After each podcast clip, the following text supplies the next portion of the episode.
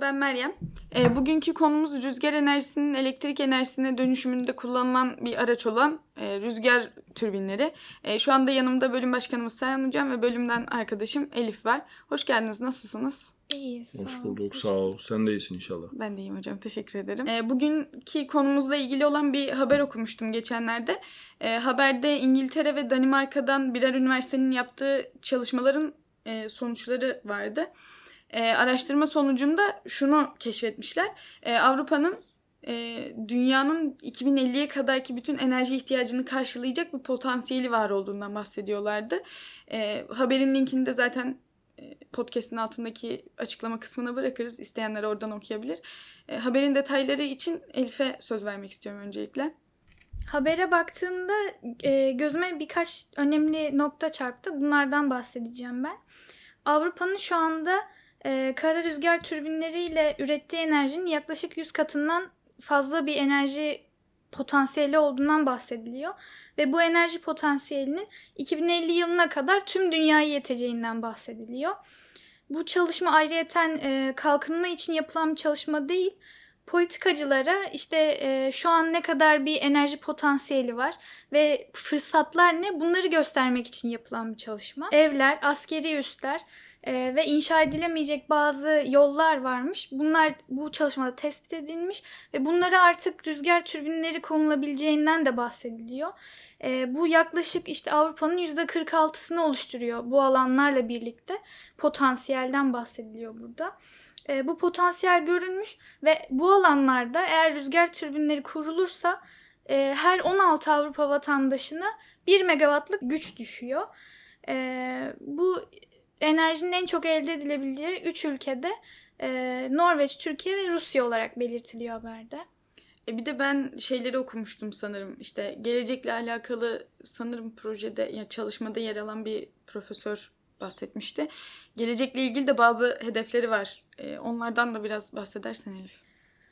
E, ilk hedef olarak şu geçiyor e, haberde. 2050'ye kadar ki enerji talebi 430 egzajül olarak belirlenmiş. E, ama bu bahsettiğimiz rüzgar türbinleri 5 milyondan 5 milyon metrekareden fazla bir alana e, 11 milyonluk bir rüzgar türbini e, inşası sonucunda 497 e, egzajüllük bir enerji elde edilebileceğini söylüyor. Yani bu da dediğim gibi 2050 yılına kadar e, tüm dünyanın enerjisini karşılayacak gibi görüyor. Çünkü görülüyor. Çünkü 430 bekleniyor ama üretilecek enerji 497 egzajül. E, bunun yanında ikinci belirtilen şey de e, her türbin için 200 bin poundluk bir e, değer biçiliyor. Ama uzun vadede bakıldığında bu bölgelerdeki potansiyel zaten e, kendi maliyetini telafi edebilecek durumda ve yani durumda olduğunu belirtiyor daha doğrusu onlar ve e, tasarruf bile edilebileceğinden bahsediliyor. E, bu şekilde. Hocam 497 egzajül dedi ama egza sanırım 10 üzeri 18 evet, falan. Evet, evet. Yani bayağı büyük bir enerjiden bahsediyoruz. E, bu enerjinin depolanması yani mümkün mü? Depolanıyorsa nerede ve nasıl depoluyorlar? Depolanmıyorsa da hani nasıl bir kullanım söz konusu burada? Ben hani onu sormak istiyorum size. Şimdi açıkçası uzmanlık alanı yenilenebilir enerji olmayan birisi olarak sadece meraklı birisi olarak bu konulara baktığımızda birkaç senaryo ile karşılaşıyoruz. Bir tanesi aslında Türkiye'de de uygulanan doğrudan üretilen enerjinin şebekeye verilmesi şeklinde.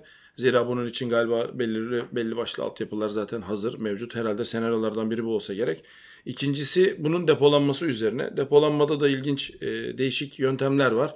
E, doğrudan şebekeye verilemeyen enerjinin depolanması için özellikle nükleer reaktörlerde bildiğimiz e, yoğunluğu çok değişik olan, çok yoğun olan ama ısıyı çok uzun süre tutan e, aslında sıvı tabanlı hidrolik sistemler düşünülüyor. Dolayısıyla elektrik enerjisi eğer bu teknoloji ilerlerse tabii ona bilemem de e, doğrudan elektrik olarak tutulamayacaksa önce ısıya dönüştürülüyor. Isı olarak bir sıvı hidrolik bir sistemde tutulup gerektiğinde tekrar mekanik enerjiyle ya da tekrar termal enerjinin termoelektrik dönüşümüyle elektrik enerjisine dönüştürülüyor ki nükleer e, santrallerde bu teknoloji çok kullanılıyor. E, ayrıca bir başka durum da yine sorduğunuz soruyla ilintili olarak yine Türkiye'de de herhalde karşılaştığımız e, rüzgar türbini özelinde süreklilik yani rüzgarın sürekli olduğu bir yerde bunu belki tartışmak anlamsız ama rüzgarın kesintiye uğradığı ya da şiddetinin değişkenlik arz ettiği yerlerde e, bunu kullanılabilir formata getirebilmek için gerekli altyapılarında kullanılması. Yani depolanabilir mi sorusunun yanıtı her zaman evet. Ama bu depolama için gerekli alt teknolojilerin, yan teknolojilerin her zaman buralarda hazır bulunması da bir başka sorun. E, takdir edersiniz ki işte güneş panelleri içinde benzer bir durum söz konusu. Hatta geçenlerde tartıştığımız e, arkadaşlarla karanlıktan enerji üretmede de benzer bir durum söz konusu oldu. Yani enerjiyi üretiyorsunuz istediğiniz ölçekte değil. Enerjiyi üretiyorsunuz ancak depolayamıyorsunuz. Dolayısıyla bunların hepsini bir arada düşünecekleri eğer böyle bir iddialı bir potansiyel varsa düşünecekleri altyapıların önce hazır olması ve daha sonra depolamaya geçilmesi söz konusudur diye düşünüyorum. Hocam peki bu e, tribünlerin kurulumuyla ilgili bilginiz var mı? Hani çünkü çok büyük e, sistemler. Bir de o kadar rüzgara falan da karşı durabildiğine göre bayağı ağırlardır diye düşünüyorum. Hani insan eliyle dikilebilir bir şey mi bilemedim. Hani. Benim bildiğim kadarıyla hayır mutlaka makine desteği gerekiyor. Hatta ötesinde e, belki bu çalışmada bilmiyorum bahsediyorum ama e, benim denk geldiğim birkaç çalışmada aslında sıkıntılı bir durum da var. Her ne kadar çalışmada bu söylense de iki tane temel sorunla karşılaşıyoruz bu potansiyeli olan yerlerde. Birincisi e, ilginç bir şekilde rüzgar türbinlerinin rüzgarın akışından faydalanarak yarattığı işte e, enerji arka tarafta oluşturduğu türbülans nedeniyle hava akışının yönünü ve şeklini değiştirdiği gerçeği. Böyle olunca eğer göç yolları üzerindeki Türkiye'de böyle bir durum var. Göç yolları üzerinde böyle sistemler kurulursa aslında e, doğal yaşamı biraz açıkçası etkiliyor. Yani doğrudan salt enerji açısından bakıldığında e, bilemiyorum yani e, çok bencilce mi oluyor ama böyle bir durum var. Ve takdir edersiniz ki 3. köprü için de benzer şey söylendi. E, ikinci problem de bunlar bir şekilde dikildikten sonra bu teknoloji var. Şu an çalışıyor. Radar e, kesit alanı dediğimiz yerleri etkiliyor. Özellikle işte askeri, meteoroloji ve özellikle uzay çalışmalarında çok sık kullanılan radar işaretlerinin e, sapmasına, değişik şekilde algılanmasına yol açıyor. Dolayısıyla her aklımıza gelen yere bunu dikemiyoruz. Böyle bir teknolojimiz olabilir ama bunları da düşünmek zorundayız. Bilmiyorum sorunuza yanıt oldu mu? E, ama yani var olan teknolojiyle bunu dikmek mümkün zaten görüyoruz etrafta ama e, seçilen yerlerin tek parametresinin çok enerji üretmek olmaması gerektiği zaten şu an gündemde. İzin alarak dikerler herhalde hocam. Evet ben hatta e, bizim e, çok samimi olduğum bir arkadaşımla bu konuda uzman e, yaptığım sohbetlerin bir tanesinde kendisine de sordum. Kendisi de böyle söylüyor.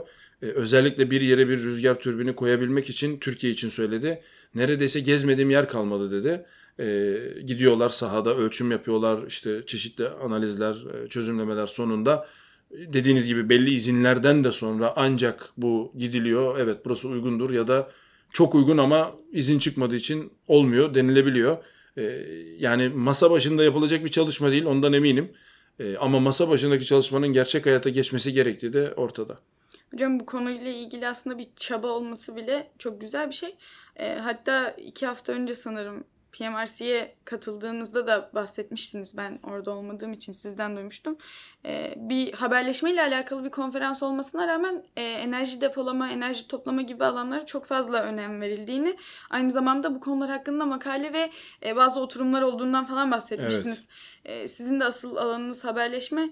E, ama yine de bu konuya hani nasıl baktığınızı merak ediyorum. Haberleşmeyle olan bağlantısı nedir? Evet aslında güzel bir yerden girdin. Ni, niçin diyeceksin? Ee, bu habere konu egzajüller mertebesinde. Haberleşme konferansında PIMRC'de işte Elif de oradaydı, diğer arkadaşlar da oradaydı.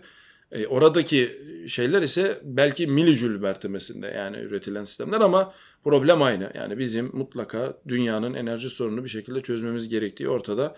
E, bu konuda da dediğiniz gibi PIMRC'de hatta ben oturuma doğrudan katılmadım ama başkanlığını yaptığım oturumdaki makalelerden bir tanesi e, optik haberleşme, görünür ışıklı haberleşme üzerineydi ve yüzde birini e, haberleşmenin enerjiye ayırmak zorunda olduğunu çünkü bunun sağlanırsa ancak sensörlerin ömrünün 3 kat 4 kat artabildiğini e, düşünen insanlar vardı, makaleler vardı. Hatta bununla da ilgili e, galiba Halil e, bir önceki podcast'te birkaç yorum yapmıştı yanlış hatırlamıyorsam.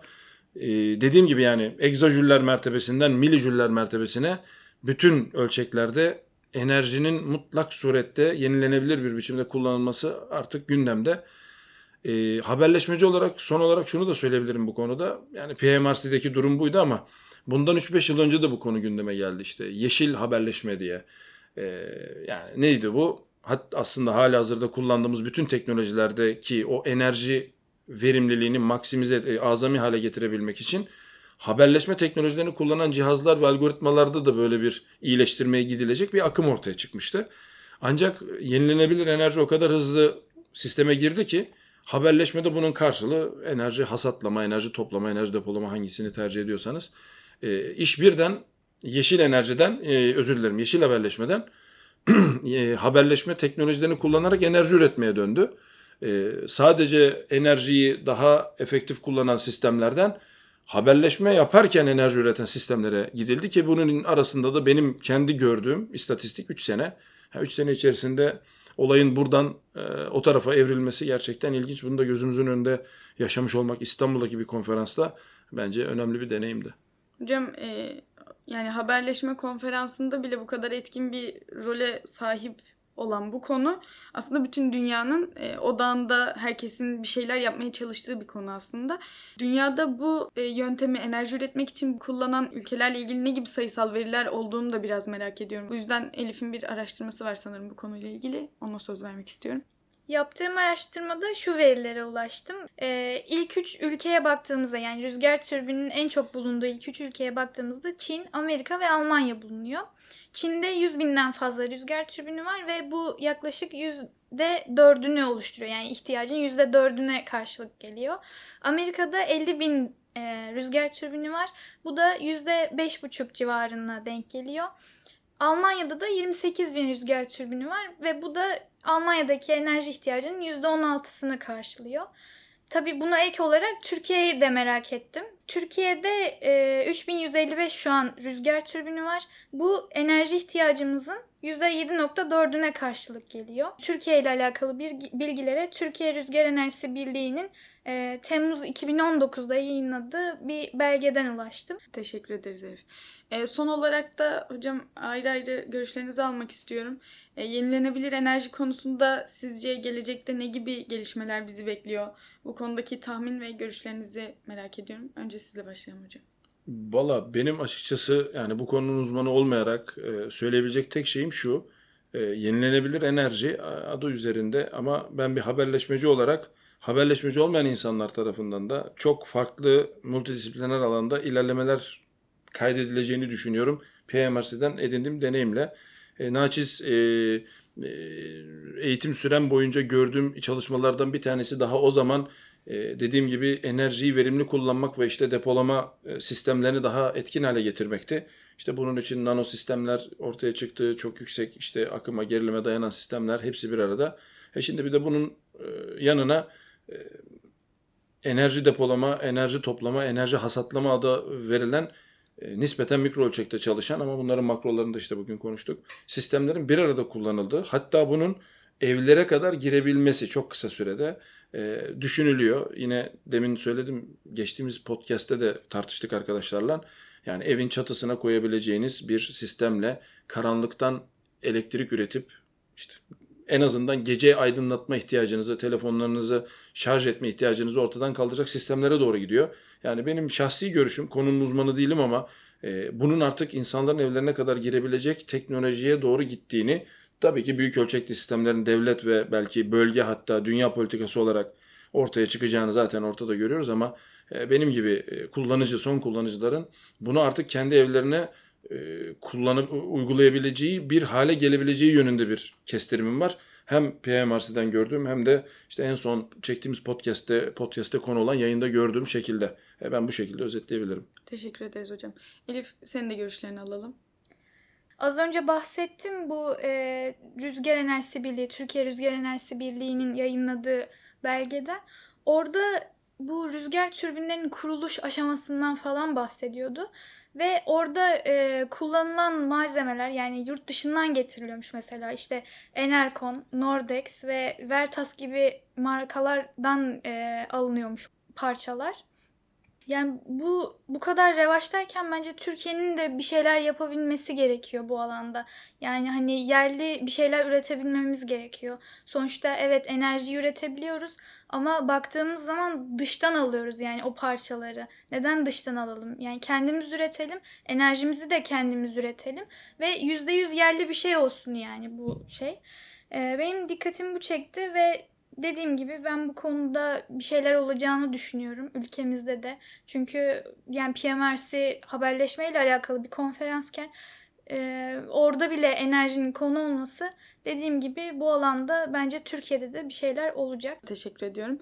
Ee, sizden aldığım bilgiler ışığında yenilenebilir enerji kaynaklarının kullanımı ile ilgili e, dünya çapında çalışmalar yapıldığını, gelecek yıllarda da yaygın bir kullanıma sahip olacağını ve gelecekte e, en ucuz enerji kaynağının yenilenebilir enerji kaynakları arasından bir e, enerji tipi olacağını öğrendik.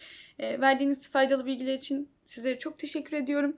E, dinleyenlere de çok teşekkür ediyoruz. İyi Biz günler teşekkür diliyorum. ederiz. Teşekkür ederiz. İyi günler.